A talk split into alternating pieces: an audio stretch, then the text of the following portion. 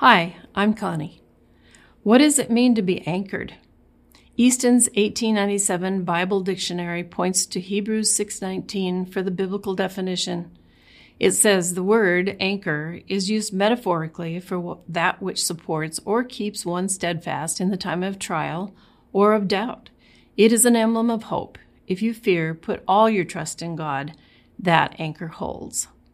Bethel friends, Jesus is our anchor.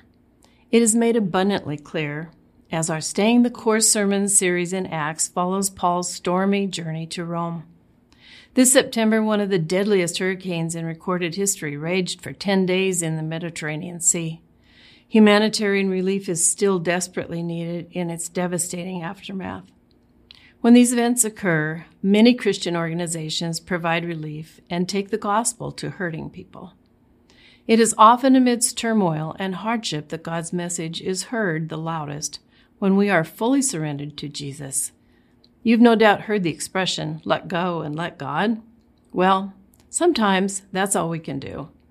When we place our faith and trust in Jesus, sharing the good news whatever the circumstances, we are doing exactly what God wants us to do and going in the exact direction He has planned for us.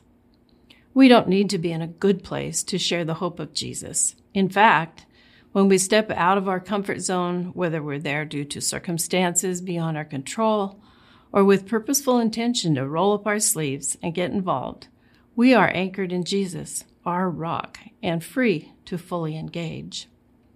The Bible tells us in Jeremiah twenty-nine eleven, "For I know the plans I have for you, says the Lord. They are plans for good and not for disaster, to give you a future and a hope." So take heart. Jesus loves us, and He is our anchor for all seasons. Isaiah forty-six nine through eleven says, "Remember what happened long ago, for I am God, and there is no other. I am God, and no one is like me. I declare the end from the beginning, and from long ago what is not yet done, saying, my plan will take place, and I will do all my will. I call a bird of prey from the east, a man for my purpose from a far country. Yes, I have spoken, so I will also bring it about. I have planned it. I will also do it."